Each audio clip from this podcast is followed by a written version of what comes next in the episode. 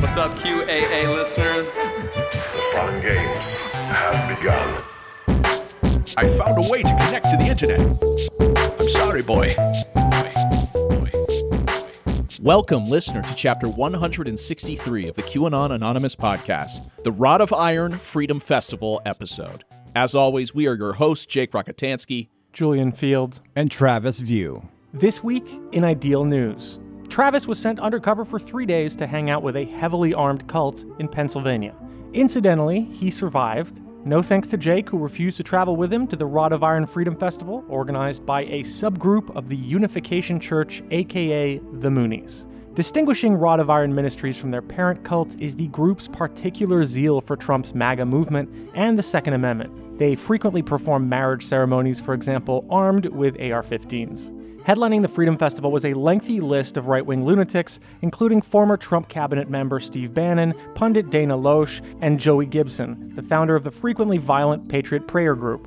Also in attendance, of course, was Pastor Sean Moon, the founder of the Iron Rod Ministries, who during ceremonies enjoys wearing a crown made of bullets. Having made it back from his pilgrimage, Travis will attempt to describe what he experienced on the ground. And uh, I hear you even did some weapons training in preparation for this mission, Mister View? Yeah, yeah. I spent some time at the range with the expectation that I might have to enjoy some of their the firearm selection that they might have there. And you know what? Honestly, if you live in the United States, you should go shooting once in a while at least, you know? I think it's like if you live in Paris, you should probably see, you know, whatever they got there. Eat the cheese, you know, yeah, enjoy right. some some some nice uh, jambon, jambon beurre. You have to gamble with your life on uh, non-pasteurized cheese and smoke cigarettes all day. Exactly. Yeah. Once in a while, in fire my, off a few rounds. In my head, I That's imagine right. this as like the training montage, like before the undercover agent, like, mm-hmm. you know, goes into the shit. And so what was uh, was the recoil more or less than you thought it would be? Well, you know, as it turned out, I... didn't actually fire any of the uh, firearms in Pennsylvania. I uh, decided not to because it involved going on a tram to a field somewhere, and honestly, I didn't feel like doing that. Yeah, that's where I would have been killed. At no point during this weekend was I in any danger ever. I want to be clear. But before all that... QAnon News. Michael Flynn faces heat from evangelicals after giving a theosophical prayer. If you are a student of Western occultism, or if you've listened to the QAnon Anonymous episode Aliens in Atlantis, then you've heard of Theosophy. As Liv explained in the episode, Theosophy is a nineteenth century religion developed by the occultist Helena Blavatsky. Blavatsky claimed that there is a hidden religion that maintains a supposed ancient wisdom, which is present all across the world and functions as an occult-like secret society that maintains ancient truths about magic, astral projection, and the origin of the human race. She claims her ideas were based on traditions taught to her by a group of highly enlightened yogis, which she called the Mahatmas. The group was later called the Ascended Masters. Theosophy would go on to influence the New Age movement, as well as Nazi mysticism via the Ariosophy movement, which is like Theosophy, but Arians are the Ascended Masters. Now, this weirdness is relevant because just in this past month, Michael Flynn landed in a bit of hot water for leading a group of congregants in a prayer that is a ripoff of a theosophical decree. The prayer in question occurred on September seventeenth at Kuhneman's Lord of Hosts Church in Nebraska and included strange references to sevenfold rays and legions. So this is a this is a prayer to God Almighty. Save my nation and bind those fallen angels. We are present together. We are here in the name of God. We are your instrument of those sevenfold rays and all your archangels, all of them. We will not retreat. We will not retreat. We will stand our ground. We'll, we will not fear to speak. We will be the instrument of your will, whatever it is. In your name, and the name of your legions, we are freeborn, and we shall remain freeborn, and we shall not be enslaved by any foe. Within or without? Within or without. So help me God. So help me God. God bless you. God bless America. Thank you very much. Now, as it turns out, the reason that it sounds so strange is because much of it is plagiarized by the spiritual leader Elizabeth Clare Prophet, who founded the theosophical cult Church Universal and Triumphant. This church took many ideas from the theosophical cult I Am activity. Prophet told her followers that she believed the end of the world would come in nineteen ninety, when a nuclear war would break out between Russia and the United States, and the only safe place in the world was the cult's headquarters in Montana. Flynn's prayer and his connection to Elizabeth Prophet were first noticed by Jim Stewartson on Twitter, which caused the anti-Semitic program True News with Rick Wiles to denounce Flynn. He said, "We are your instruments of your sevenfold race." Sevenfold race. Who is he talking to, Doc? He's not talking to the God that I serve. He didn't pray in the name of Jesus. That was not a Christian prayer. That was a New Age prayer. It was as New Age as you can get. Yes. Here's a, the big mystery. How on earth did Flynn come across this prayer, or did it make it, or or change it a little bit? How, how did it happen? Now, for this, we don't have a clear answer. At the event itself, Flynn reads from a handwritten card and says that the prayer is something he whipped up that morning. So this is my, this is my prayer to you all. This is my prayer to myself, my family, my community, my country. And uh, I put this together quickly this morning. So put this together quickly this morning. However, while trying to defend himself against charges of Satanism on the Christian program Faith and Truth Unveiled, Flynn says that it came from a prayer on a card that he just carried around in his wallet. A lot of people in the Christian world uh, believe that uh, when you pray to uh, rays of light and legion, you're praying to the devil. And so I even saw a show the other day saying, "Mike's flipped on the side of the devil. Can you please explain what, what happened there, sir?" Yeah, the, so I I, uh, I I find it actually pretty funny, uh, but I know that a lot of people, you know, they read so much into this stuff. I carry with me a uh, prayer to Saint Michael the Archangel, who I am named after. My mother named all of our, all of my brothers and sisters after after uh, saints, both our first name and our middle name, based on the pregnancy pregnancy that she had. Wow! And she said that I was always a fighter, and but then she doubted whether I, I was ever actually going to be born, you know. And I was born on Christmas Eve. So that wow. prayer that I, that prayer that I uh, that I uh, that I gave, uh, I woke up that morning prior to going on to uh, support um, the Victory Channel and Hank Kuhneman, and and I really am a big fan of him and his church and what he's done to get a big a great message out. But I got up that morning and I felt, you know, when I finish my talk, I want to finish with a prayer, and I was thinking about what should I say, and and I carry with me this little card, and on that card is the prayer to Saint Michael the Archangel. So I basically gave that gave a that you know a rendition of that prayer, and um, that's really what this whole thing is about. So all these people that you know talk about turn into whatever that you know. This doesn't really explain anything. Did he read these words on the internet and then adapted them for himself in a way? Were they sent to him by an associate? Was he visiting Yellowstone and he just like pick up some prayer ideas off the ground that happened to be left behind by some cult members? You know, that would that would explain it. What do you want us to believe here? That he's actually the Jake character? Now, does this mean that Flynn is secretly a member of an obscure Montana cult that peaked in nineteen ninety? It would be kind of strange because, like, almost no one is a is a member of that particular group anymore. And uh, I would argue that a prayer is a single data point that should be taken in consideration with other data points, such as the fact that Mike Flynn was raised in a large Catholic family. He has a history of endorsing Christian dominionist ideas, and he frequently references the Judeo-Christian values. Also a relevant data point, Mike Flynn is a uh, habitual liar with brainworms who just seems to repeat whatever bullshit crosses his eyes, even if it's total nonsense or doesn't understand it very well. Uh, for example, he recently repeated a false claim that there were plans to include COVID vaccines in salad dressing just because someone sent it to him. You know, somebody sent me a thing this morning where they're talking about putting the vaccine into salad dressing or salads. Have you seen this? Yes. Have you seen it? I mean, it's, and I'm, and I'm thinking to myself, I'm, this is the bizarro world, right? This is definitely the bizarro world. In that it doesn't exist.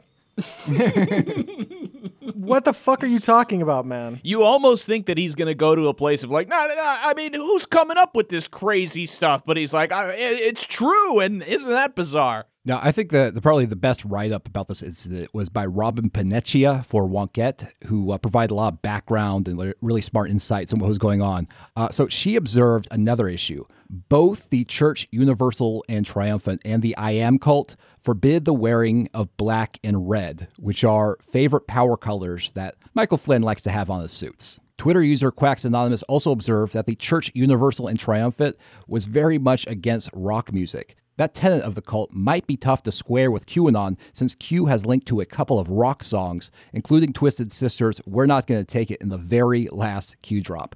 In fact, uh, the Church Universal and Triumphant had a really bizarre invocation denouncing rock. And we especially call for the judgment in this hour and the, destro- and the destroying of rock music directed specifically against children through the videos that were portrayed, and working specifically through these individuals, for whom we call forth the judgment of the sacred fire in this hour before the throne of Almighty God. Michael Jackson, Prince, Bruce Springsteen, Tina Turner, David Bowie, Van Halen, Madonna. All right, Baba Booey, uh, the famous, the famous uh, rock and roll artist. You know, I've seen, I've seen like some people kind of like interpret it as like, oh, a QAnon, you know, turns on Flynn, and but I don't think that's really what's happening. I see, I saw some like grumbling about the incident on Great Awakening dot win from some QAnon followers, but like generally QAnon followers, they can overlook some pretty heinous stuff. So I, I, I suppose the final test will be like if Flynn is like disinvited from future QAnon events, which I just do not see happening. So I guess we'll find out if things change, if Flynn starts like making references to the Violet Flame, channeling the Ascended Masters on stage, then uh, they might have said, and I, I will also certainly reassess what uh, Flynn's all about. Rod of Iron Freedom Festival. I'm not able to check Twitter on my flight to Pennsylvania, which I'm comfortable with now, though it might have made me feel itchy a couple of years ago. I've been spending a lot less time on the app recently, partly because my attention has been needed elsewhere, and partly because the compulsion just isn't there anymore. This has improved my mental health, though it has the drawback of forcing me to spend more time with my thoughts. This has given me a greater appreciation for why past generations were drunk all the time. Why am I flying to the Rod of Iron Freedom Festival and not, say, Florida, where the Amp Fest is being held? Amp Fest has General Flynn, Tracy Diaz, Roger Stone, Marjorie Taylor Greene, plus Florida has sunshine and resort accommodations. Well, because that event's already going to be well covered. I don't know if I'm going to learn too much by going there. I, I don't want to be like a deadhead for QAnon, just riding wherever the stars are from city to city. But wh- why am I doing this, like, generally? Why am I spending time away from my family? I mean, I like my wife and daughter more than anyone I'm going to encounter in rural Pennsylvania. Not because I'm interested in conspiracism, in the way that perhaps has gotten way out of hand. Especially when that conspiracism is insurgent, and especially when it starts to touch the mainstream and bends reality, affecting how we all live. I suppose I can't spend all my time at home. And the event in Pennsylvania includes Steve Bannon. You know, Bannon, I think I think he knows what he's doing. He was a key promoter of Mike Lindell's nonsense. Why is he gonna speak there and not like Florida? What does he see in the sanctuary church and the Rod of Iron Freedom Festival? I suppose I'm also doing this because the political temperature is so hot. Because I gotta make content. I've just, I've always made content. Now this is the content I'm making. I and I hope it's good. I hope it's responsible. I hope it's useful. I just won't know until it's done. Day one. Now the first day of the Freedom Festival isn't really a festival at all. It's, it's rather a church conference, much more low-key and cerebral. And it takes place inside the Unification Church itself, in the otherwise unassuming town of Newfoundland, Pennsylvania. The church looks more modest than the headlines it has generated. In fact, it, it doesn't look much bigger than the chapel that was attached to my Lutheran elementary school I attended growing up, though I don't recall that chapel having artistic renditions of firearms around. This church has attracted attention due to its practice of having congregants carry A R fifteens while worshiping. One two thousand eighteen headline from the Chicago Tribune reads, "Church built by two of Reverend Moon's sons is locked, loaded for the Lord." Those two sons are Sean Moon and Justin Moon. Their father and Unification Church founder, Sun Myung Moon, died in two thousand twelve. They formed this splinter church after a theological and personal split with their mother, Hak Ja Han Moon. Sean claims that Hak Ja Han tried to claim the title of God for herself. But when it comes to family matters, you know, sometimes it's impossible for outsiders to completely understand the interpersonal dynamics at play. Here's how the Washington Post reported on the split between Hak Ja Han Moon and her sons. Sean's initial job was pastor of a Unification Church in Seoul. Within ten months, he was put in charge of international church operations. On three ceremonial occasions, he says his father named him, quote, heir and successor, end quote. However, he also sent conflicting signals to oldest brother Preston and to Hak Ja Han.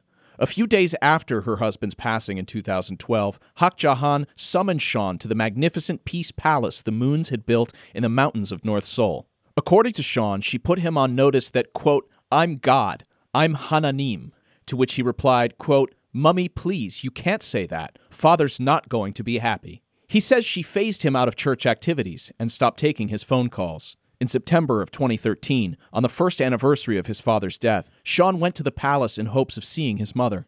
In his version of events, she had security guards shoo him away. Justin Moon sided with his younger brother.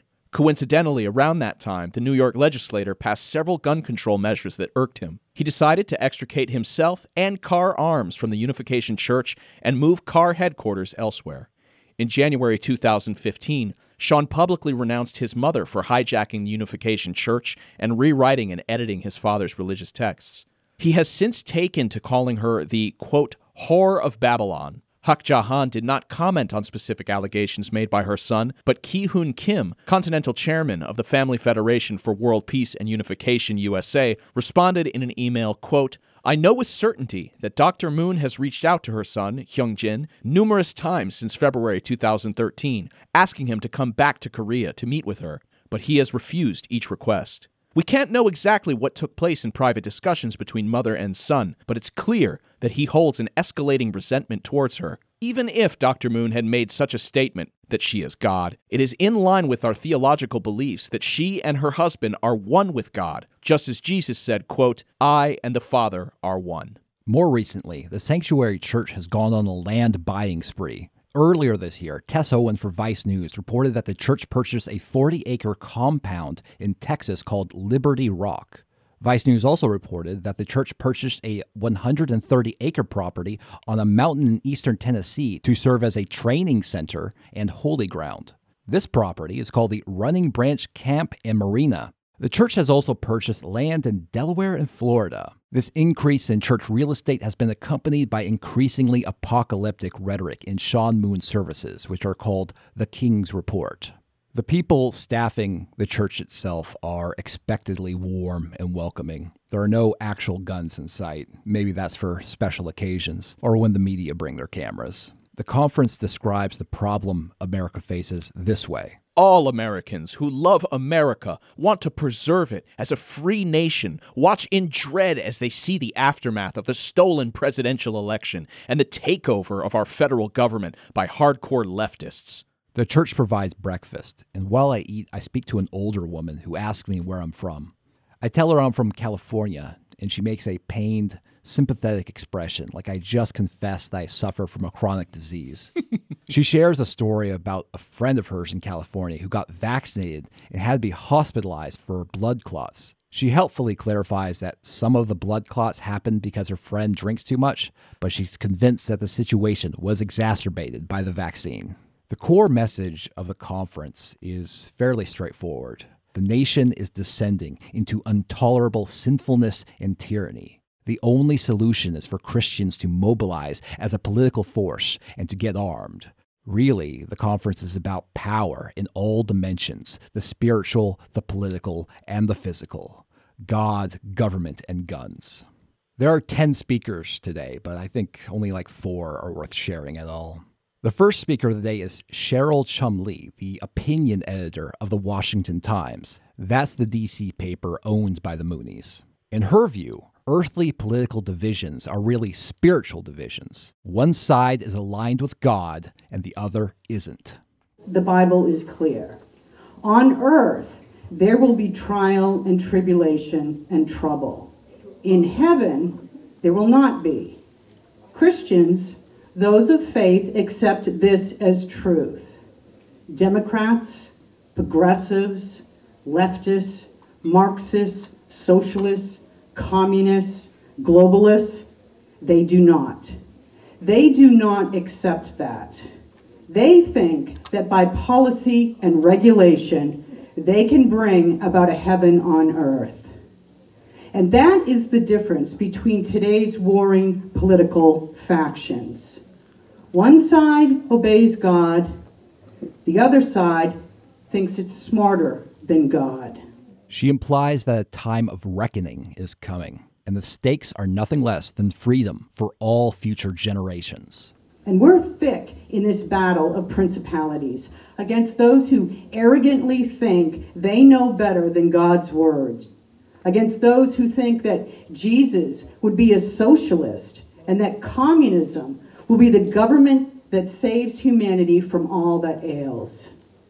We're thick in this battle of principalities, and guess what? We're losing. Why? We're not fighting effectively. We've not been fighting effectively, as effectively as we can. And time grows short. The twelfth hour approaches quickly. So we either start fighting effectively now, or forget about having a country that we can pass along to our children that's even the slightest bit free. Chumlee also continues to fight culture war battles that have been settled for most people. For example, she brings up gay marriage in late twenty twenty-one. Look at gay marriage.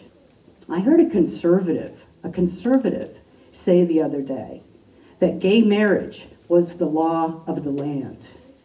And I thought, no, it's not. It's the policy that was shoved into being by a wayward U S Supreme Court with justices who ignored legislation that was passed in several states prohibiting gays from so-called marrying. That's quite different from the law of the land. Out of curiosity, I Googled the approval rating for gay marriage. For twenty twenty-one, Gallup polls it at seventy percent, a record high since polling began and a rare point of unity in an otherwise divided nation. She argues that Democrats and the left more generally actually like the pandemic because it allows them to implement their agenda. They used this fear and are still using this fear to turn our nation's own proud system of capitalism upside down. The Democrats have successfully weaponized our free market and sicked business owners onto consumers to do the dirty work of government, to do the work the left wants done, but can't because of that thing called the Constitution. This is where we're at in America, yes? The coronavirus has truly become the gift that keeps on giving for Democrats, for Marxists, for their friends and allies in the global community. Oh yeah, the pandemic has been a regular insurgency of leftism. There's an undercurrent of disgust and desperation throughout all of the talks. The environment is just too repulsive to tolerate, and just something must be done to fix it. The next speaker is Pastor Dan Fisher, author of the book Bringing Back the Black-Robed Regiment, How the eighteenth Century Church Stood for Liberty and Why It Must Do So Again. His talk mostly consists of stories of eighteenth century American pastors who traded their sacred garments for battle uniforms to join the war for independence from the British. In his telling, they believed that the gospel was the only message that could undergird liberty. And so religious leaders of their day used their voice, their resources, and sometimes even their weapons to take part in the fight. Fisher pushes back on the more commonly espoused idea that the American revolutionaries were primarily informed by Enlightenment-era ideas like secularism and empiricism.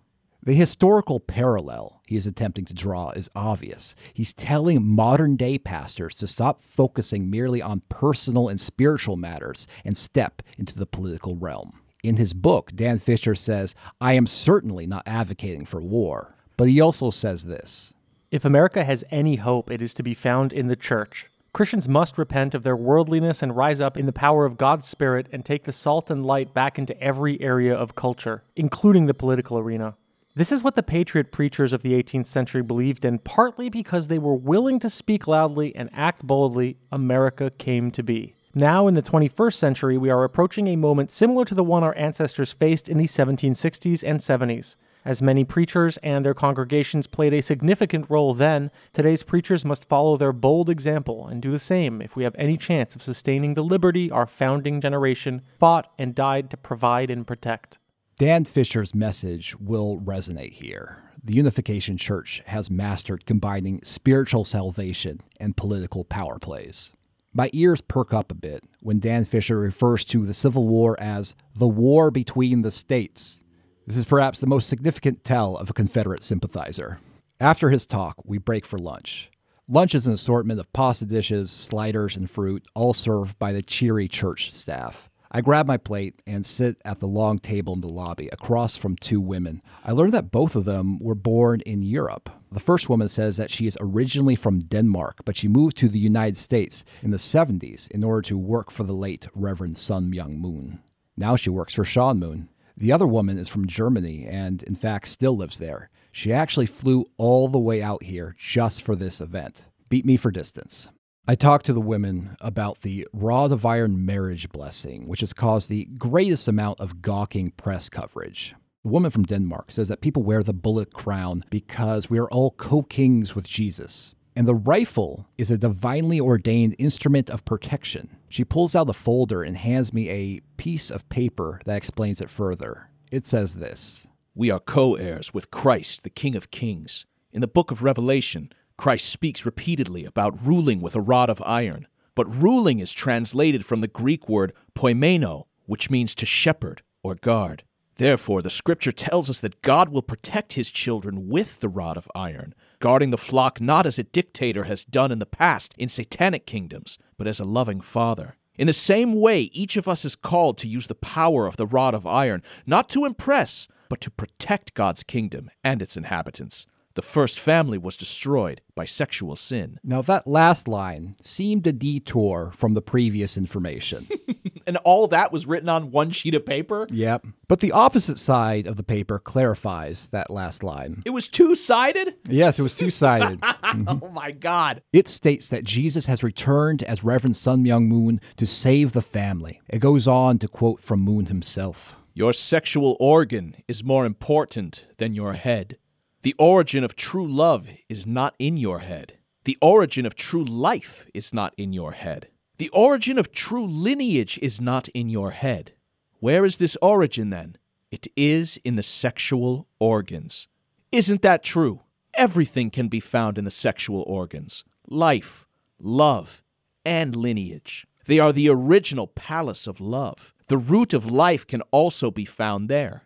It is the same in the case of lineage. The sexual organs are the most precious part of not only our body, but also our present and our past. Without them, human reproduction would be impossible. The first speaker after lunch is Teddy Daniels, a former police officer and Afghanistan war veteran who's running for Pennsylvania's eighth Congressional District. His candidacy has been endorsed by the Ascended Master, General Michael Flynn. While some who speak today merely hint or gesture at the idea of civil conflict, Daniels is more blunt. He says that the war is already here. And by war, he means that dweeby academics and journalists don't like people like him. Okay, guys, in case you haven't noticed, we are at war in this country. We're at war. Does anybody here disagree that we're not at war? No.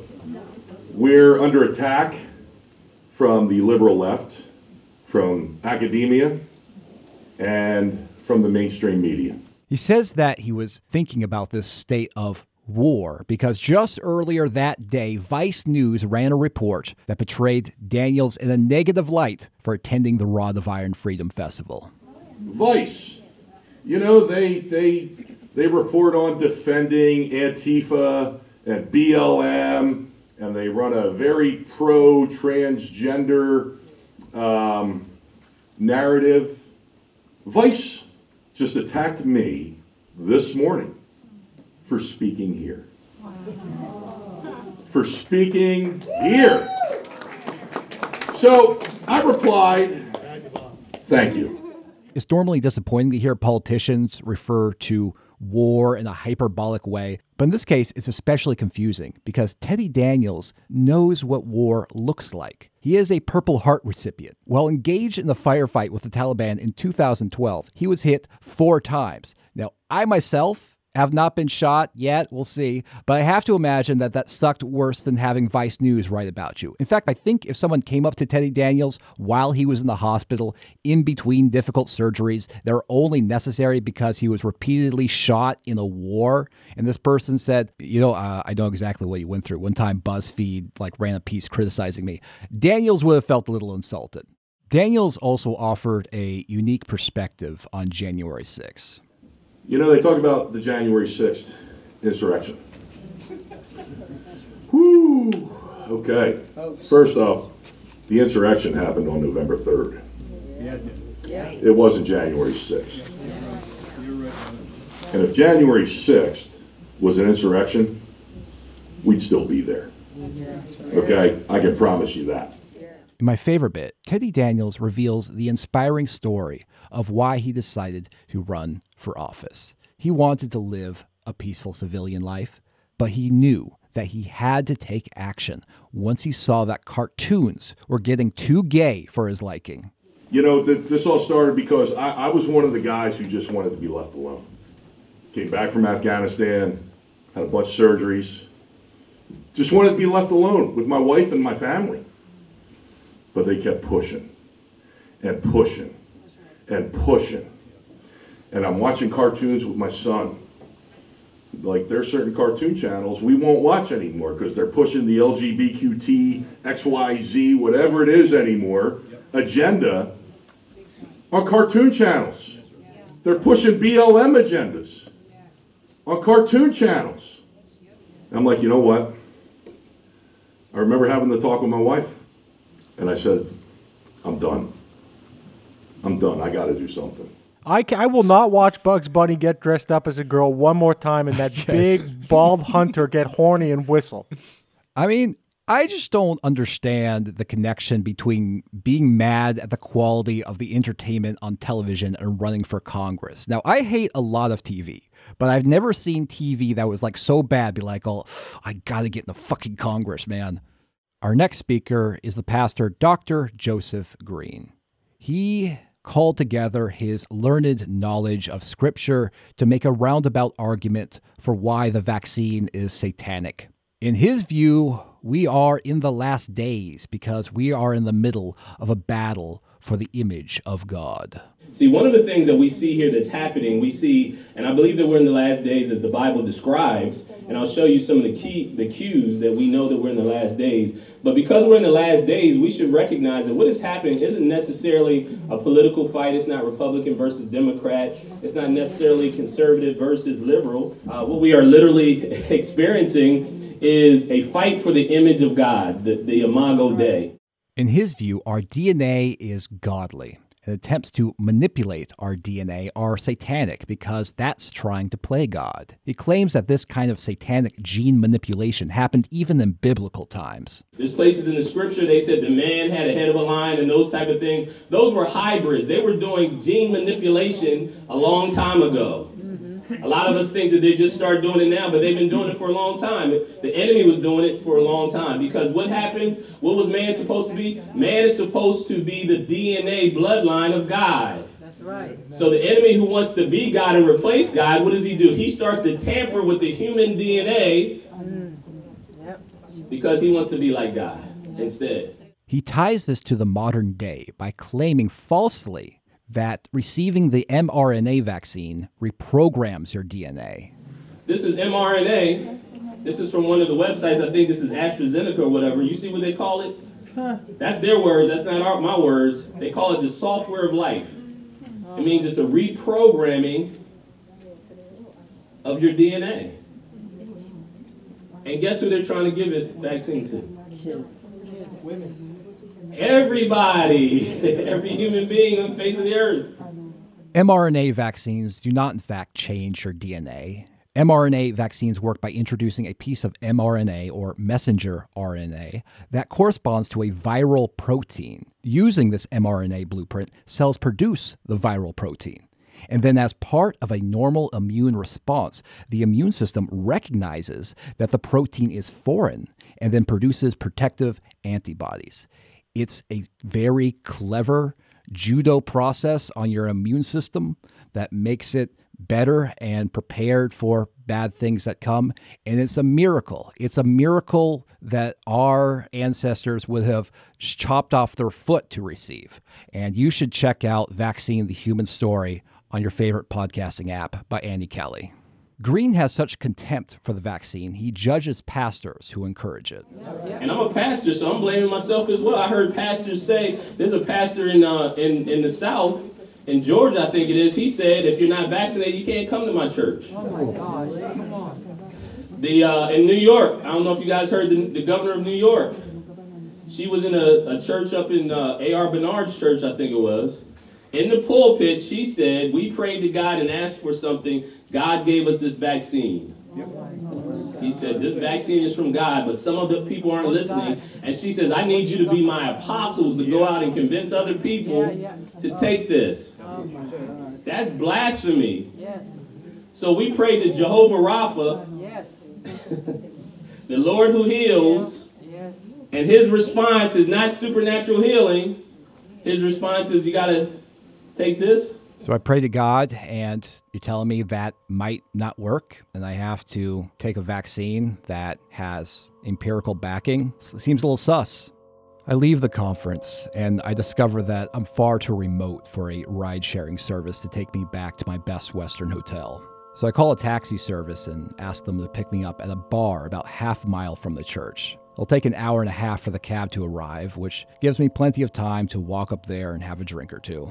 When I get there, I discover that it's a biker saloon that has three flags flapping in the parking lot. A Trump flag, a Confederate flag, and an American flag. Gray-haired men in leather vests smoke outside. There's also a sign advertising the Freedom Festival, complete with the face of Sean Moon wearing his bullet crown. Oh my God, I would have been dead. Not from anybody that I would have anxietyed myself into uh, a state of non-existence uh, just just on the walk up to this bar. Jake wearing a crown of of Xanny bars. I sit at the last unoccupied seat at the bar and order a Goose Island I P A. While I drink, I start to doubt my understanding of history in light of the Confederate flag and the strange reference to the war between the states. Google confirms that Pennsylvania was a Union state. About one hundred fifty miles south from where I am sipping my beer and thumbing my phone, more than twenty-three thousand Union soldiers died in Gettysburg, Pennsylvania, while they were resisting General Lee's final attempt to push his forces into the north. I start to go down a Wikipedia rabbit hole. I've got a lot of time to kill. I can't escape references to the Civil War even when I go to the bar bathroom. On the corkboard in the men's room, someone has written the words Johnny Rebel in Sharpie.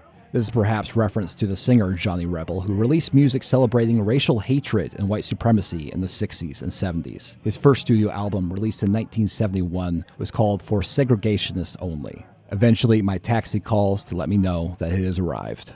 As I'm leaving the bar, I'm stopped by a woman who asked me if I just attended the Save the Nation conference. She was there too.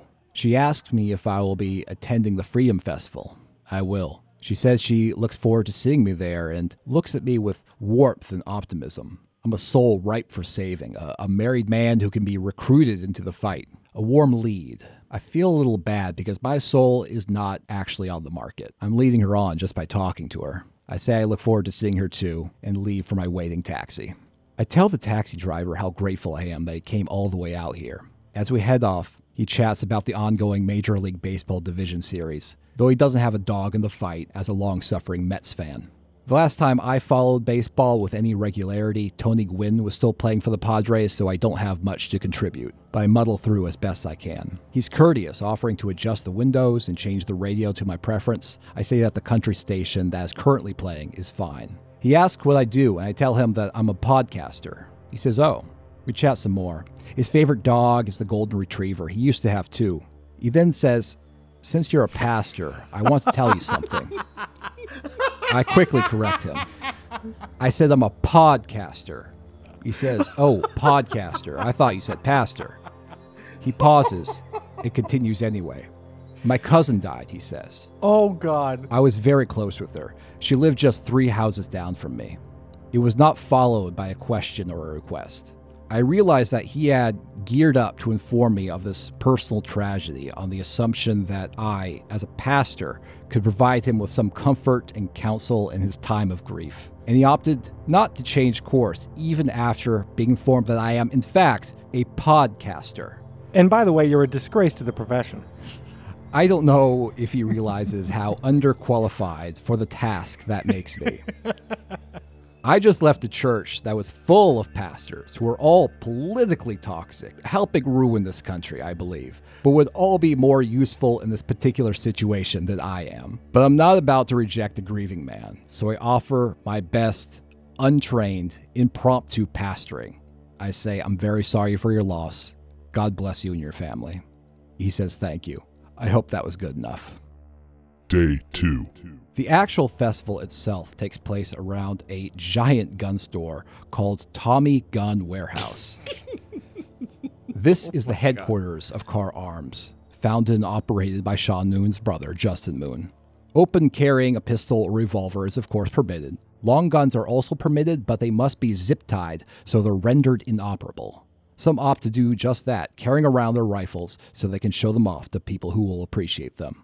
I spot my first Q reference as soon as I walk onto the grounds.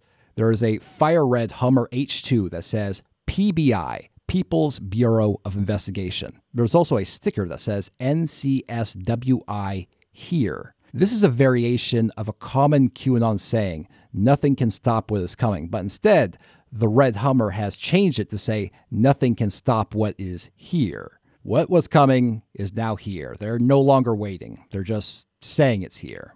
At the festival, there are long rows of booths that hawk food, merchandise, and opportunities for activism. There is, of course, an N R A booth, plus a booth for the G O A, the Gun Owners of America, which is the gun organization for people who think the N R A are wimps. Plus a handful of even smaller Second Amendment organizations I've never heard of. There are lots of places to purchase t-shirts. A popular seller is a black shirt that says in white lettering, B L M, Biden loves minors. It hung in a few vendors' booths, and I saw people walking around wearing it. There's also, most interestingly for me, a booth for the People's Bureau of Investigation. I, of course, approached the man at the booth and asked him what's up. Full disclosure, these are our only sponsors, but they've been with us since the beginning. In a way, we are the P B I. What do we have here? What we have is new guards that our Declaration of, of uh, Independence calls for during a time when a, destruction, a government becomes destructive. We know our government's been destructive for many, many years, right? Right. Our lifetimes. So, the Constitution says it's our right, it's our duty to throw off the government and provide new guards. So the People's Bureau of Investigation is going to be an entity, or is an entity, that investigates government crime, corporate overreach, breach of oath, deprivation of rights, things of that nature. Now, first of all, I hate to be a stickler, but technically it's the Declaration of Independence, not the Constitution, that says that it's the people's right and duty to throw off a government and provide new guards for their future security. But where are these P B I agents? Well, according to the man behind the booth, they're they're everywhere. And we're going to have agents in every county in the United States, uh, looking into state, federal, and local government corruption.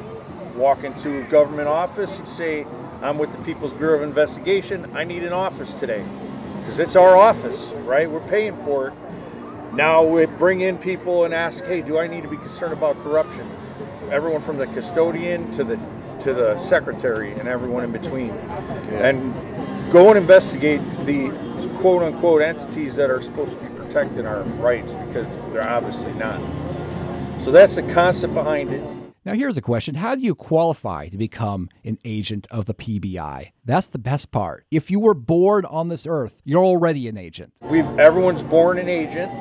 You can currently put, uh, uh, we're going to have paid agents established, but everyone is officially born an agent. We had eight billion strong globally, or flat earthly, I don't know.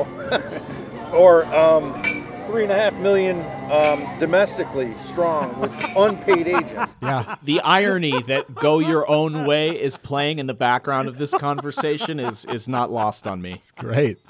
I think that should be the first investigation of the P B I. What is the shape uh, of the Earth? Yeah, you got to figure out the basics first. Get your house in order. Yeah, send them. Yeah, send them on a send them on a little mission for a little bit. Maybe it'll distract them. The fucking P B I. Honestly, we should replace all spy agencies in America with the P B I run by this guy. Now, here's another question. Why can't people just uh, do their own independent investigation and just post the results on social media? Well, the P B I is different because though agents work on their own, it can provide a centralized place to log the results of investigations. Because we've already not been free, and now they want to literally kill us off and eliminate us entirely. So we need to log what's happening rather than just talk about it on social media or complain about it at events. So we're going to have everything from corporate, you know, mask mandates. I've got somebody who complained that uh, they're working in shipping containers in Arizona for Google in one hundred thirty degree weather, forced to wear masks, moving boxes around all day. I mean... He makes a good point. I mean, if it's true that Amazon is, is forcing people to do strenuous manual labor all day in one hundred thirty degree heat, then someone should like blow the lid off of that. Now, I mean, talking to him, it sounds like he's only mad about it because of the mask thing, but I think he's on the right track. And you know what? I don't think the F B I would ever bust Amazon for abusive labor practices. He goes on to explain his personal theory about why people are so crazy. He thinks they're being influenced to madness by the tiny sliver of the world population that control the media. What they're doing by way of the media, because I study a lot of this, I've been studying monarch programming, M K four Ultra programming. They use the television, the, they use the, the visuals, they use the audio track, and they even push frequencies out to, to bring people into submission, the frequencies emitted from these devices. So what they're doing is they're making mass psychosis. They're making a globe, everyone crazy. Even people who wish are good people are forcing mandates because they're being brainwashed to an extent that's ungodly. And so uh, we're all victims. Everyone's a victim of the madness from just a small percentage of the population. I like to say it's one percent of one percent that's making us all crazy. There are degrees of difference at most between this guy and the mainstream articles about Havana syndrome. I feel like he's really a hair's breadth away from a lot of articles about Facebook and Mark Zuckerberg. I think Facebook is a destructive company, and I would like to see it burn to ash. But uh, but uh, I think there's this idea. It's like, well, gosh, all everyone's just acting the way they do because they're being uh, mind screwed by Zuckerberg.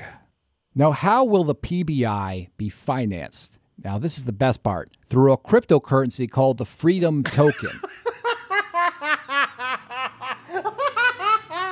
Listen. Come on, man. You can't use tax dollars, man. Come on, Jack. But why a new cryptocurrency? Like, you could just use one of the ones that we already... Because this one is for freedom. God damn it. This is what he told me. We look at donations, and we created the P B I Anti-Tyrannical Freedom Token. It's debuted for a dollar or one dollar and seventy-seven cents for one token. This is attached to freedom. This is going to fund agents in every county. So when you buy tokens in your county, and you, you put in what county you're from, seventy percent of your purchase goes specifically to establish an agency in your county. We're uh, we're out of communist-occupied Illinois, but we're going to get our first agency, looks like Texas, where we're going to be opening up down in, uh, in Texas by the border because they're coming through uh, with a lot of resources down there to get, get off the ground, and they really want to get an established uh, office down there. I like this idea. It's like an intel militia. It's a spy militia. I'm into it. I walk over to the main stage where I sit among what looks like a thousand plastic chairs under a giant tent covering. I have already heard some of these speakers from yesterday, but I'm really waiting to hear from Sean Moon, who is listed on the schedule. Finally, the M C introduces him, and he walks up to the microphone while wearing his trademark bullet crown to a standing ovation from the crowd. Sean Moon recalls the myth of his father, the founder of the Unification Church. While he speaks, he also slips in that he thinks his dad is literally the return of Jesus. We celebrate this freedom this day because in nineteen fifty, My father, the Reverend Sun Myung Moon, who our tradition honors as a returning Jesus, was freed from a North Korean death camp by U S Armed Forces, where he was imprisoned and scheduled for execution for preaching the gospel. God sent good men with guns that stopped bad men with guns, that led to my father's freedom, which without myself, my brother, or our worldwide church community would not be here today. Now, this is what I love about like the Moonies and the relationship to the religious right. So the idea that Jesus returned to earth in the early twentieth century is clear heresy in every major Christian denomination. But the Unification Church and its offshoots can basically say, we love guns, Jesus was reborn in Korea about one hundred years ago, and we hate communists, and they can get a whole crowd of white evangelicals to say, we fucking love that first and third thing you said. I didn't hear the middle thing. I'm sure it doesn't matter. Sean Moon, very cleverly in my opinion, drew a parallel between the supposed plight faced by fanatical Trump supporters and members of the Unification Church throughout the decades. This is the reason why True Father created a worldwide anti-communist movement, educating the youth around the world about the evils of communism and centralized government. He started the Washington Times, the Collegiate Association for the Research of Principles, Youth Federation for World Peace, and newspapers and media across the globe to educate the public about the deceptive tactics of leftists, communists, and those who strive for power through the apparatus of government, or as he referred to, the six six six Antichrist beast. For this fierce anti-communist stance was labeled a cult leader, radical, and extremist by the fake news media, the very same labels the radical left is using to call Trump supporters and conservatives today. You know, uh, he taught me it was okay to be weird. How about he taught me it was okay to be a radical extremist? I mean, you're not going to shame me for being a literal extremist. Now, I know you shouldn't hand it to him, but man, Sean Moon, he is an impressive public speaker. He's like, he's focused and he's intense. He's like desperate. And like any good storyteller, he raises the stakes with dramatic imagery so that heroic action feels necessary and urgent. Within a span of less than two years, the tech giants, the central banks, mega corporations, Hollywood, Soros, Gates, Schwab, Rothschild, C C P, have been able to decimate the world economy and are aiming to utterly kill America and eradicate freedom from the face of the earth. If the torch of liberty is snuffed out in America, the world will enter a kingdom of hell on earth, dystopian, Kafkaesque, nineteen eighty-four-like world that will enforce social credit scores, tracing and tracking of all citizens, centralized digital currency, climate change, carbon taxes, and totalitarian governments ruling over the people as gods who make laws for you, but not for themselves. Now, what heroic action might be necessary to avoid such a horrible dystopia? Well, just what you might expect. State secession, revolution, civil war. Texas and New Hampshire have already started the process of discussing secession from D C, and other states in the South are moving in such a direction given the criminal lawlessness and outright contempt for America by the D C bureaucrats. As we are expanding the Freedom Festival to include Tennessee this year, we are talking with thought leaders, Second Amendment advocates, politicians, constitutional historians, and legal scholars for the need to help patriots explore the path that our founders walked and established for us. We must explore more deeply the Second Amendment and the revolutionary period as we are facing a time of worldwide revolutions. Controversial topics of state successions, alliances between conservative states, and how to navigate the political landscape in a time of increasing tyranny, potential civil war, and worldwide lockdowns must be brought to the surface.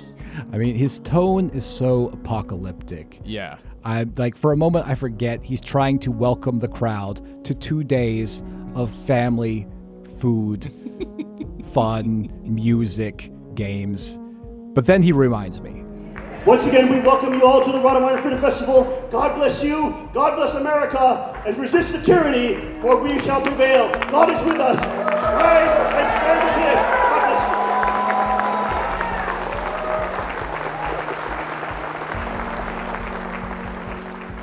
bless you. In addition to the events on the main stage, the festival grounds also feature two tents that host seminars on various topics. Some topics concern pragmatic issues related to owning and operating a firearm, such as mental dynamics of target shooting and holstering options for women. One might also take in a history lesson on America's humanitarian activities during the Korean War. Now, I personally, I attended a talk by Sheriff Richard Mack, who is the founder of the Constitutional Sheriffs and Peace Officers Association. Now, members of this organization subscribe to the notion of county supremacy, which uh, believes that the county sheriff has the ultimate authority to determine what is and is not constitutional. It's also associated with deranged conspiracy theorists and sovereign citizens, so I wonder if his talk will veer into the wilds of conspiracism. It does not. Now, Mack's main claim to fame is winning a lawsuit that he brought against the Brady Act. Uh, this was a, a gun law. His lawsuit alleged that portions of the act violated the U S Constitution because they comprised a congressional action that compelled state officers to execute federal law. So it's a uh, tenth Amendment issue. In a five to four decision, the Supreme Court ruled that the provisions of the Brady Act in question were in fact unconstitutional. At the talk itself, he hands out these little study guides and he walks us through each section of the majority opinion. Though the constitutional sheriff movement is associated with racists like uh, Sheriff Joe Arpaio, Mack himself discussed segregation as an example of the kind of federal law which should be resisted at the state level. He cited Plessy versus Ferguson, the eighteen ninety-six U S Supreme Court decision that upheld the constitutionality of racial segregation under the separate but equal doctrine, as an example of the kind of federal judicial ruling which should be ignored. He also cited a historical incident in which President Kennedy federalized National Guard troops and deployed them to the University of Alabama to force its desegregation as an example of a proper and justifiable use of federal power. I'm thinking perhaps he's not as kooky as I've been led to believe. But then after the talk, I see that he takes a seat right behind the P B I booth to sign books.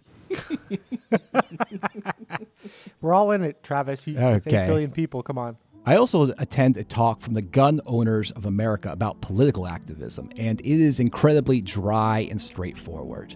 You know, I realized that what happens here is that is that you attend the conference and they lather you up and they excite you, and then they send you into the dry, less sexy, real more down-to-earth matters of how to take action. And I suppose if you are already, like, you know, riled up, these kinds of things are a little bit more intriguing because now all of a sudden you're full of passion and now you want to know, what can I do?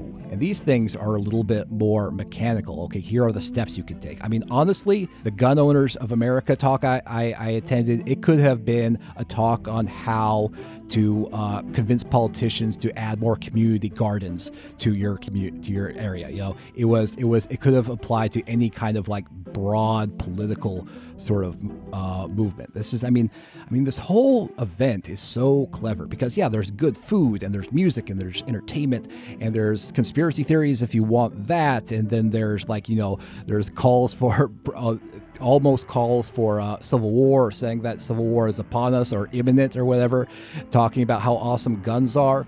But then after that, after all of that, the there's a, there's a, a time where you sit down with a real nuts and bolts political activist that tells you how things really, really work. Day three. On the third and final day of the conference, I spot yet another Q reference, and this time it's also on a vehicle. It's on a blue truck that's totally coated with decals. There's a Q and a where we go one, we go all, of course. But there's also a save the children and then execute your local pedophile. But perhaps most spectacularly of all, there is a giant flag mounted on the driver's side bearing the mugshot of Jeffrey Epstein. And when the flag uh, it unfurls, it says, "This flag did not hang itself." It was I it, one of the strangest things. Based. I mean, I saw. I mean, I cannot imagine printing the face of the most prolific and notorious pedophile in the world, just a monster, unimaginable, having it just flap next to you as you cruise down the road, just owning everyone that you pass. Today, I'm really looking forward to seeing Steve Bannon, but I learned that he's not actually going to show up in person, though he was listed in the program. He only has time to briefly call in. He calls into the main stage on an absolutely terrible connection that dips in and out. Oh, my God. Sam, how you doing? Thank you very much for the great honor of addressing you guys today. I, I'm here in, I, I'm, I'm here in New York with Mayor Rudy Giuliani, and we're we're working on uh, on making sure that nobody that nobody lays a glove on President Trump. So he's, he's hanging with Giuliani, making sure nobody lays a glove on Donald Trump. I don't know what that means exactly. Maybe he's LARPing. Maybe he just like took a break from beating the shit out of a Southern District of New York prosecutor. I mean, it's uh, it's it's very, very confusing. The audience is mostly listeners of Bannon's War Room podcast, and they all sit up attentively to listen to what he has to say. But it's, again, it's just barely audible. I think I can hear him promising baselessly that there's any remote hope of decertifying the election. But listen, here's why it's so important at these meetings. You know, we're winning right now. I know, I know it seems like it's tough sometimes, but but we are de- we're definitely winning. And we're going to have a sweeping twenty twenty-two. The reason we're going to do that is we're going to get to the bottom of what happened in Pennsylvania on November third of twenty twenty.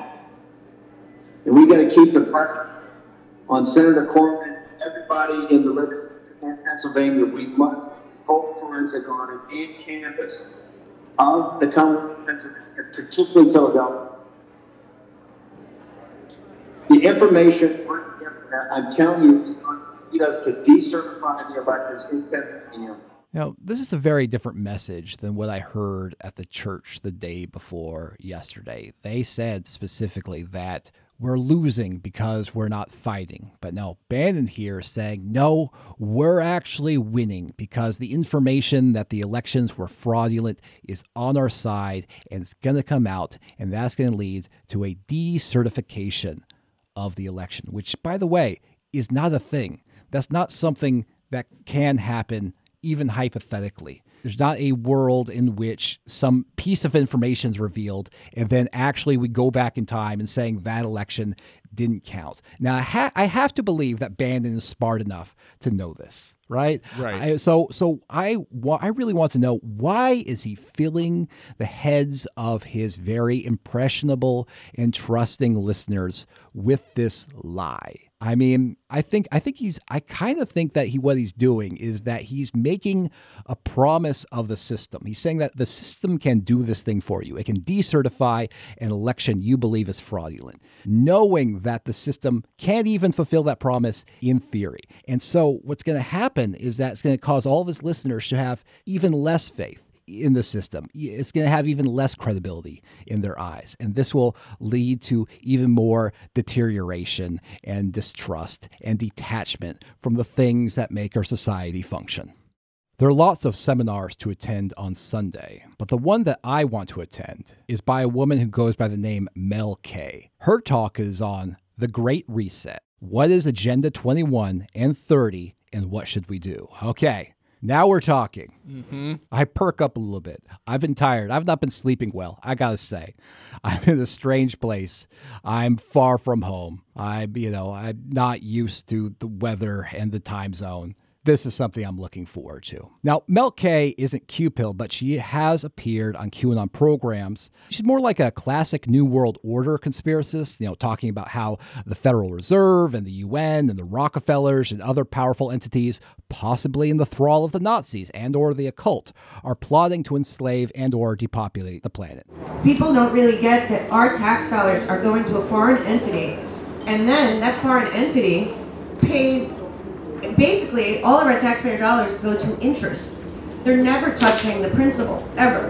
This is the debt slavery that they've set up all over the world. And um, it is my firm belief that the leaders of this world got together, and, and each individual country is doing what they want to do in terms of their sovereignty and their future. But I do believe Donald Trump is a part of a group of people that are trying to not just destroy the Bank of International Settlements and the Federal Reserve banking system, but also clean it out for good. Because like I said, the Nazis didn't end. They came here. We are living under the Fourth Reich. She was able to talk like this without pause, breathlessly, for the full hour that she was allotted. It was impressive. You know, I think it's like a throwback to like the pre-internet era, where if you wanted to be a conspiracist, you needed uh, you needed to be a bit of a rambler. And let me tell you what, she was perhaps one of the best loved people at any of the seminars. Her her tent was full. People literally shouted out at her, "We love you." She was uh, well liked there. In her talk, Theosophy creator Blavatsky actually got a shout out, and it happens while she talks about how the U N is satanic. If you go to the U N, which unfortunately I live right near, uh, there is something there called the Lucis Trust Meditation Room.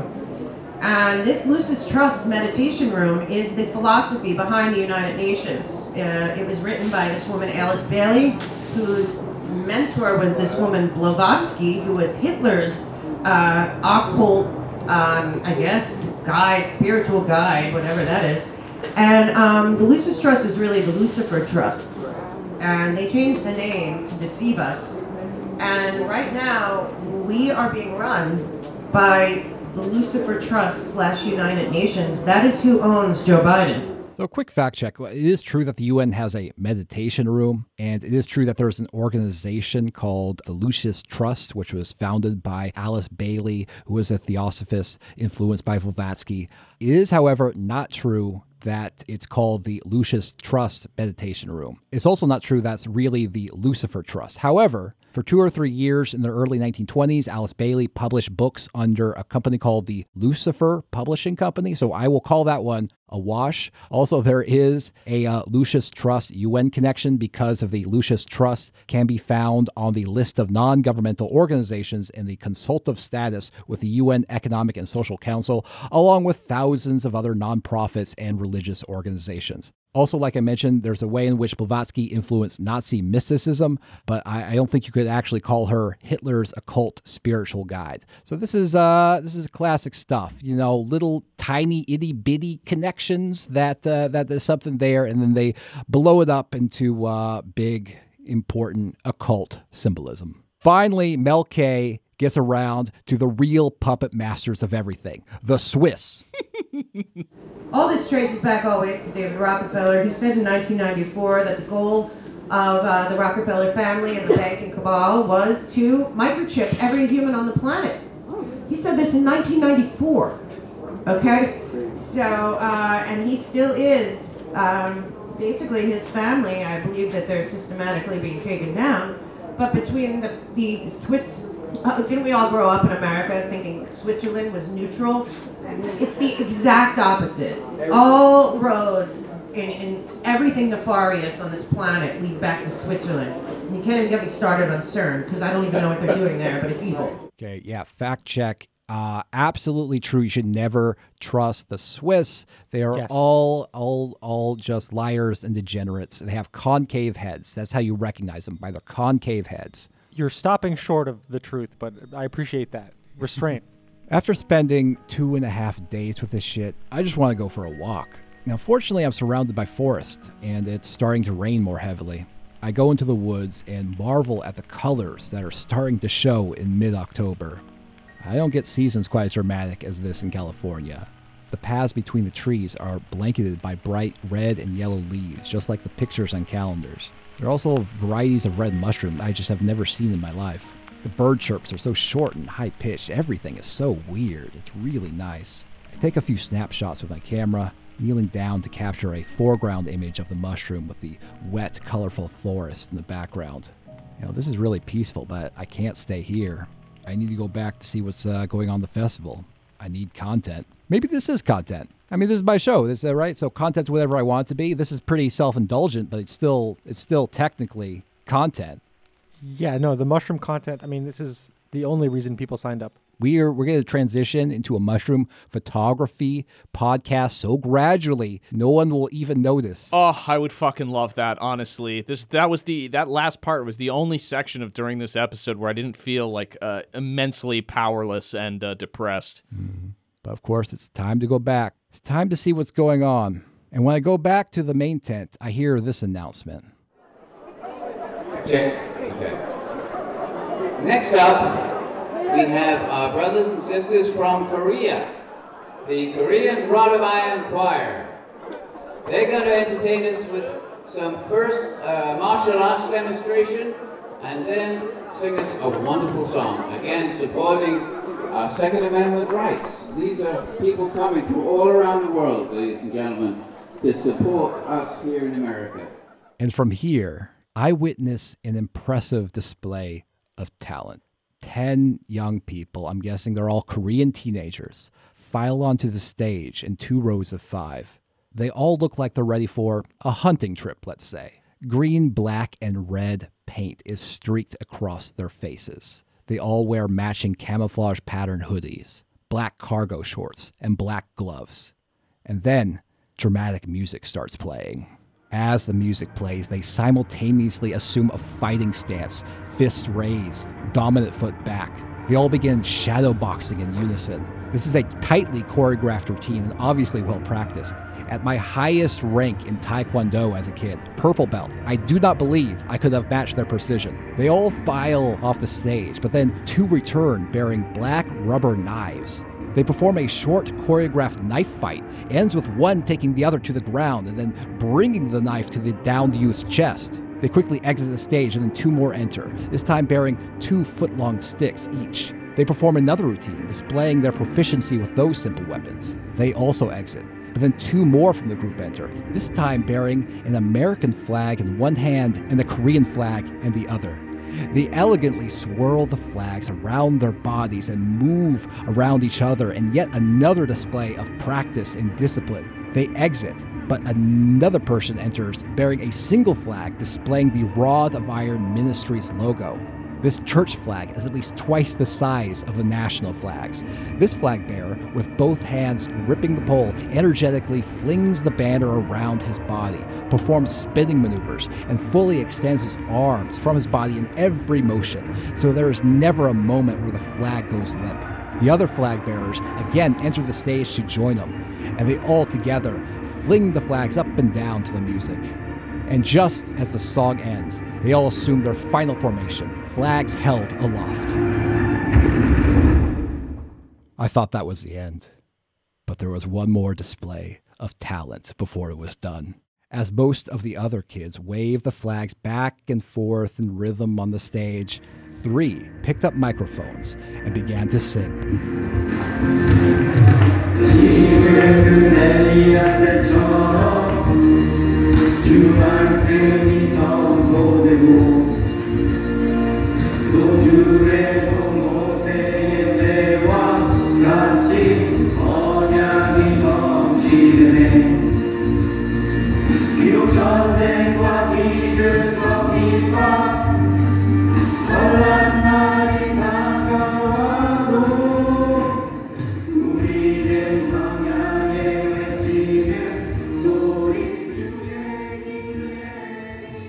I watched while we were listening to that. I'm pretty sure I saw this Julian soul leave his body.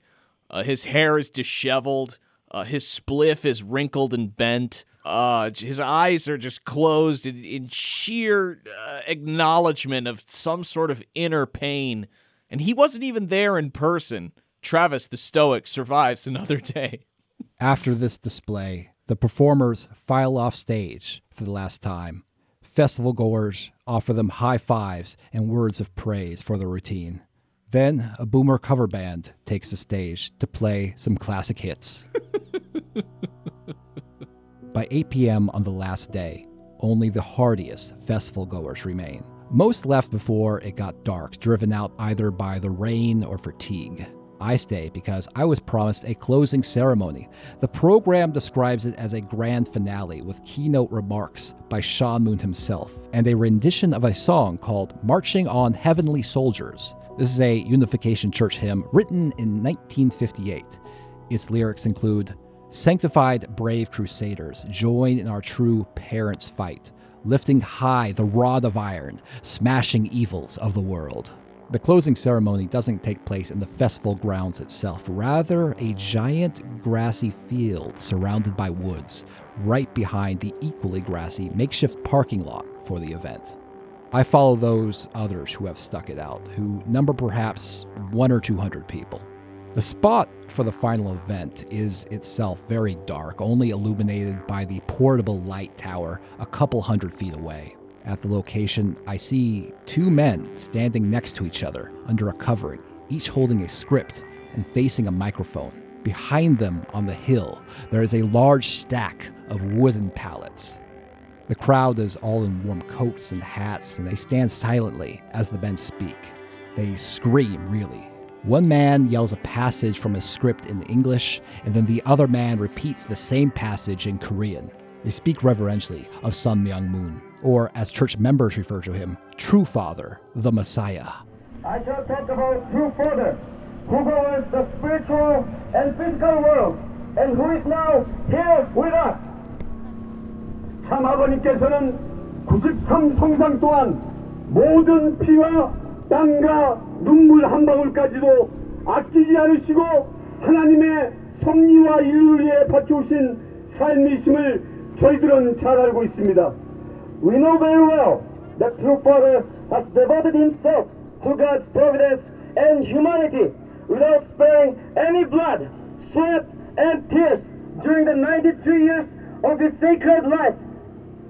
타락한 인류가 부모를 잃고 거짓 부모, 사탄으로부터 유린당하고 억압받으며 노예처럼 굴종적으로 살아온 인류를 찾기 위해 마지막 남은 육체적, 정신적 열정 한 방울까지 다 쏟아부으신 분이, 그분이 바로 메시아 참 아버님을 저희들은 잘 알고 있습니다.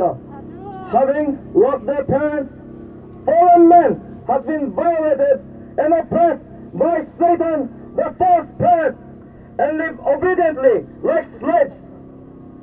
True Father, the Messiah, poured out every last drop of his physical and mental passion in order to return humankind.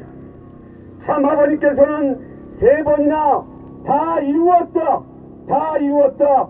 What in the hell is that, like, low-level growling that underneath it all? That is a nearby generator, electric generator. God, it's like a horror movie soundtrack. The speaker says that True Father's death wasn't the end, but rather the beginning of a new phase of God's providence, the final phase of God's providence to unite the physical and spiritual worlds.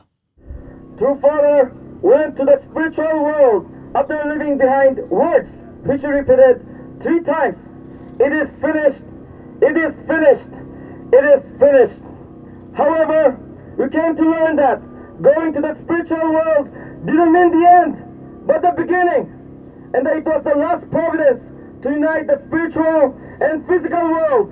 Much of the speech disparaged the mother of Sean and Justin Moon, Hak Ja Han Moon, whom they refer to as Han Mother. According to the speaker, Han Mother betrayed True Father. The speaker specifically refers to Sean Moon as the second king and heir representative. Justin Moon is referred to as Representative Kuk Jin, General Inspector. The speaker says that their mother rejected her sons, but he uses the more dramatic phrase, driven out into the wilderness. However, her mother betrayed True Father and has wrought such miserable situations where Satan stole and accused True Father's victory.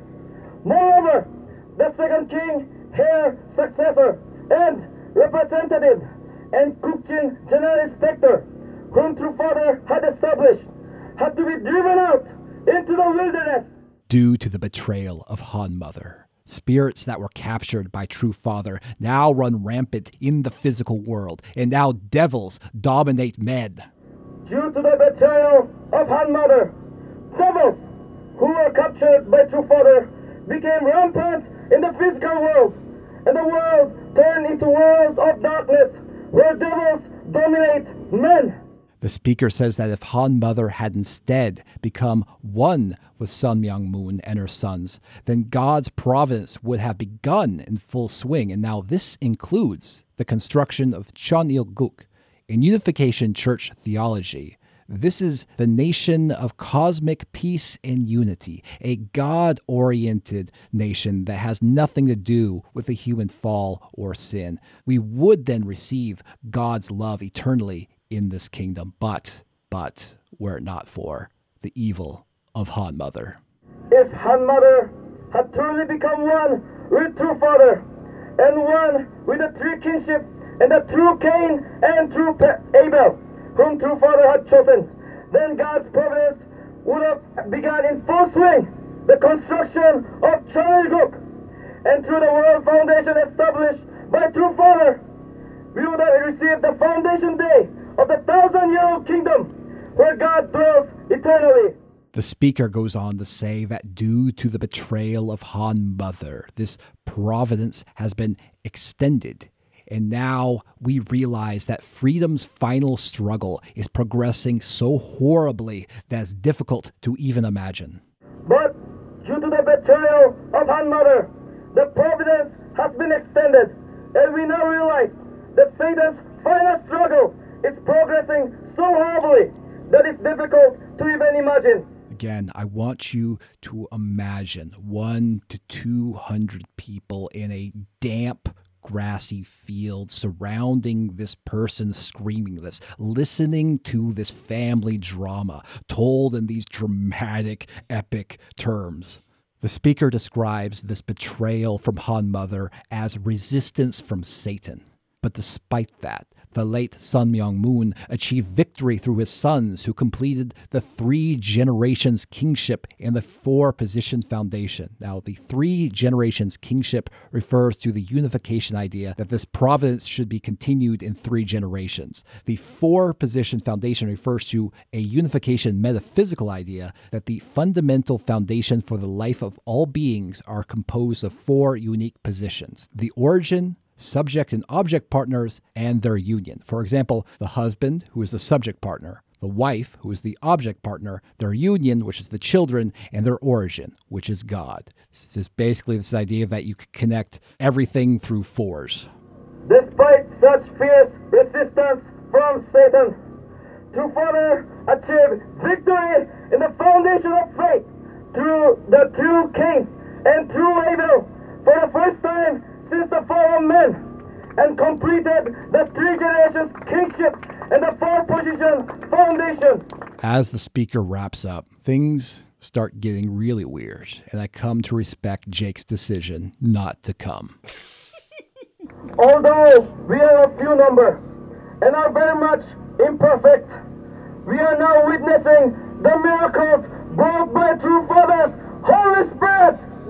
Amen. Even if our path is dangerous, we, as a peace police, peace militia, as crusaders of heaven, by the command of True Father, we will be victorious in the final fight against Satan. Amen. And so, and through this burning ceremony, we are confident that the bodies of Satan, the globalists, the super-elite Rothschilds, who actually dominate the world, will disappear in the flames of eternal fire and create a miracle of victory for the liberation of men. Amen. Did he say throw the Rothschilds in the eternal flame or something? Yeah, yeah. And also they're they're going to engage in a firefight against Satan. After this, someone ignites the pile of pallets stacked on the hill. The flames grow slowly, but as they start to consume the wood, they generate little sparks and pops. The church has sprinkled little firecrackers throughout the pallets, so the bonfire is more dramatic. The fire grows to maybe twenty or thirty feet into the air, causing the trees and the surrounding forest to glow and shooting off sparks and ash into the cold sky. As the fire grows and the firecrackers pop, Sean Moon himself takes to the microphone to read from Revelations, Book eighteen.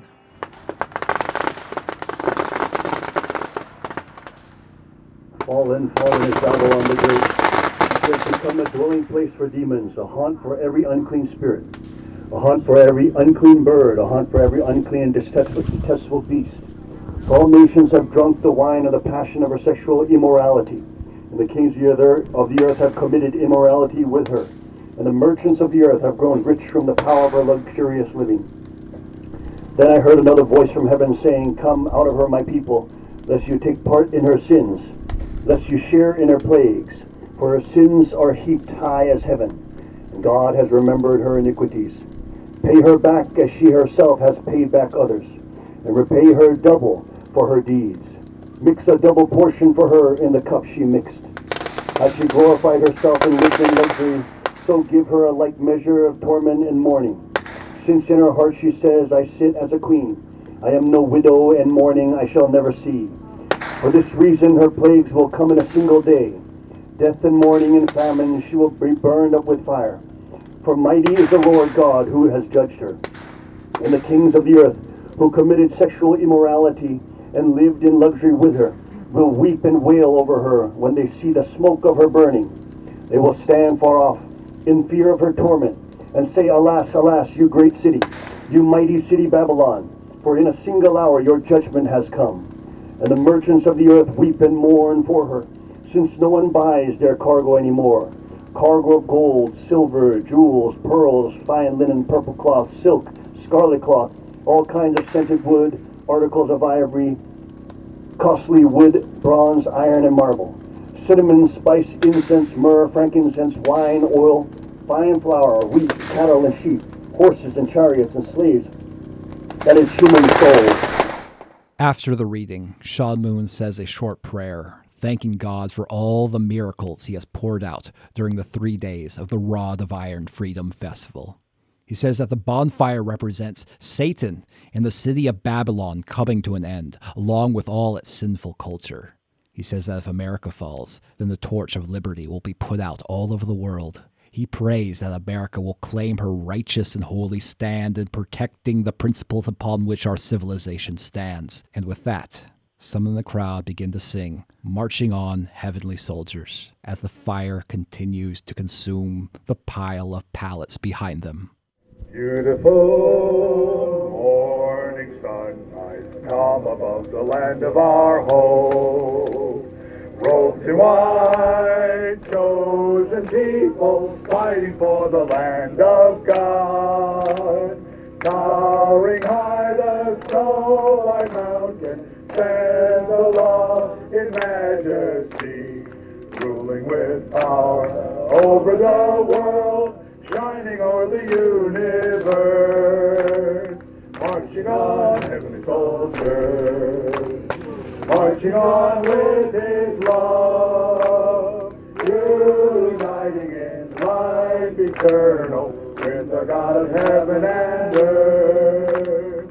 Heavenly soldiers fighting strongly for the victory, bringing lost souls to harvest from the fallen world of fear, freely giving love and beauty to the mom, our parents are, spreading the world over the world, rescuing the family of God. Marching on, heavenly soldiers, marching on with his love, uniting in life eternal with our God in heaven and earth. Sanctified, brave crusaders, joining after parents' fight, lifting high the rod of iron, smashing evil of the world.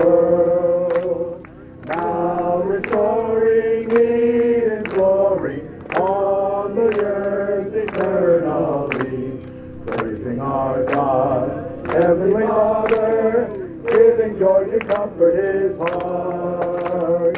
Marching on, heavenly soldiers, marching on with his love, uniting in life eternal, Father God in heaven and earth, uniting in life eternal with our God in heaven and earth.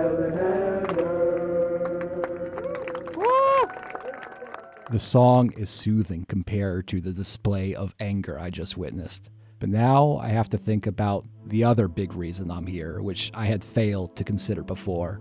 It's the same reason that the Sanctuary Church exists, the reason this facility exists, the reason that the Freedom Festival exists, the reason that this church and this festival is helping fuel the desire for civil conflict in this country. And that reason is that Sean Moon fucking hates his mom. I wonder what I would be doing right now if the Boom Boys just got along with their mom, if they weren't so angry that they created a religious schism. I probably wouldn't be listening to a hymn in a field in eastern Pennsylvania, surrounded by swaying people as cold rainwater soaks through my boots and the biggest bonfire I've ever seen in my life rages in the background. Of course, maybe the causality of my circumstances isn't unique. Family trauma shapes the trajectory of everyone's life. It probably shapes national politics too. It definitely shapes extremism. It's just usually less visible than this.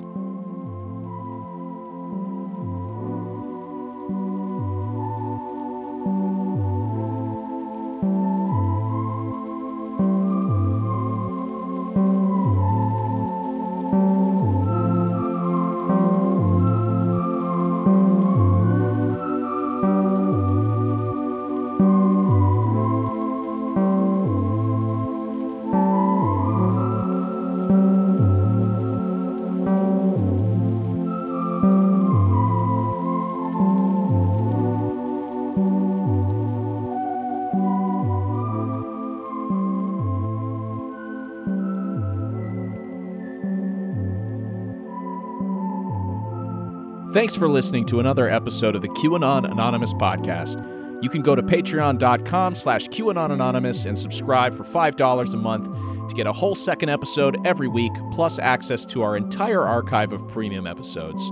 Uh, if you're already a subscriber, thank you. It helps us stay advertising free and funds, uh, you know, soul-crushing expeditions uh, like the one featured in this episode. Mm-hmm. For everything else, uh, we've got a website. It's Q anon anonymous dot com. Listeners, until next week, may the deep dish bless you and keep you. It's not a conspiracy. It's fact. And now, today's auto cue. This is a story of my life. Since I was born in the church, we call it Unification, Unification Church. And I was... I grew up, my parents were the members of the church, and I grew up in that church. I was married to Reverend Moon's eldest son when I was fifteen. And I lived with Reverend Moon's family for fourteen years. And I left. Reverend Moon is the founder, and he claims that he is the Messiah. He preaches that Jesus came as the Messiah, but he failed to fulfill his mission. And God sent Reverend Moon to follow up what Jesus originally had to do, to restore the, the humanity to God. That's basically what he's saying. And as members of the church, my parents and us did believe that Reverend Moon was the Messiah, and he's the one who is representing God, and we have to go out and witness and bring as many as many people as possible to the church. If I leave the church, that means to the members of the church that we become Satan. That's what it means. The members see themselves as the chosen people by God, and once you leave the church, you be, you go to the realm of Satan.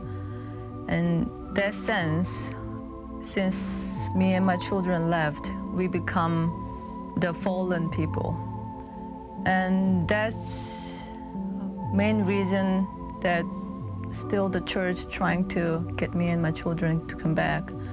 In terms of physical danger, there's aspect of uh, battered woman situation, uh, which I, I saw myself as one. My husband, my ex-husband, was very abusive. And leaving the abusive situation is the, the time that's most, I think, dangerous to any battered woman. And that's, and also the church itself, I think it's a bit dangerous for them to acknowledge that Reverend Moon's first son's marriage was not fulfilled.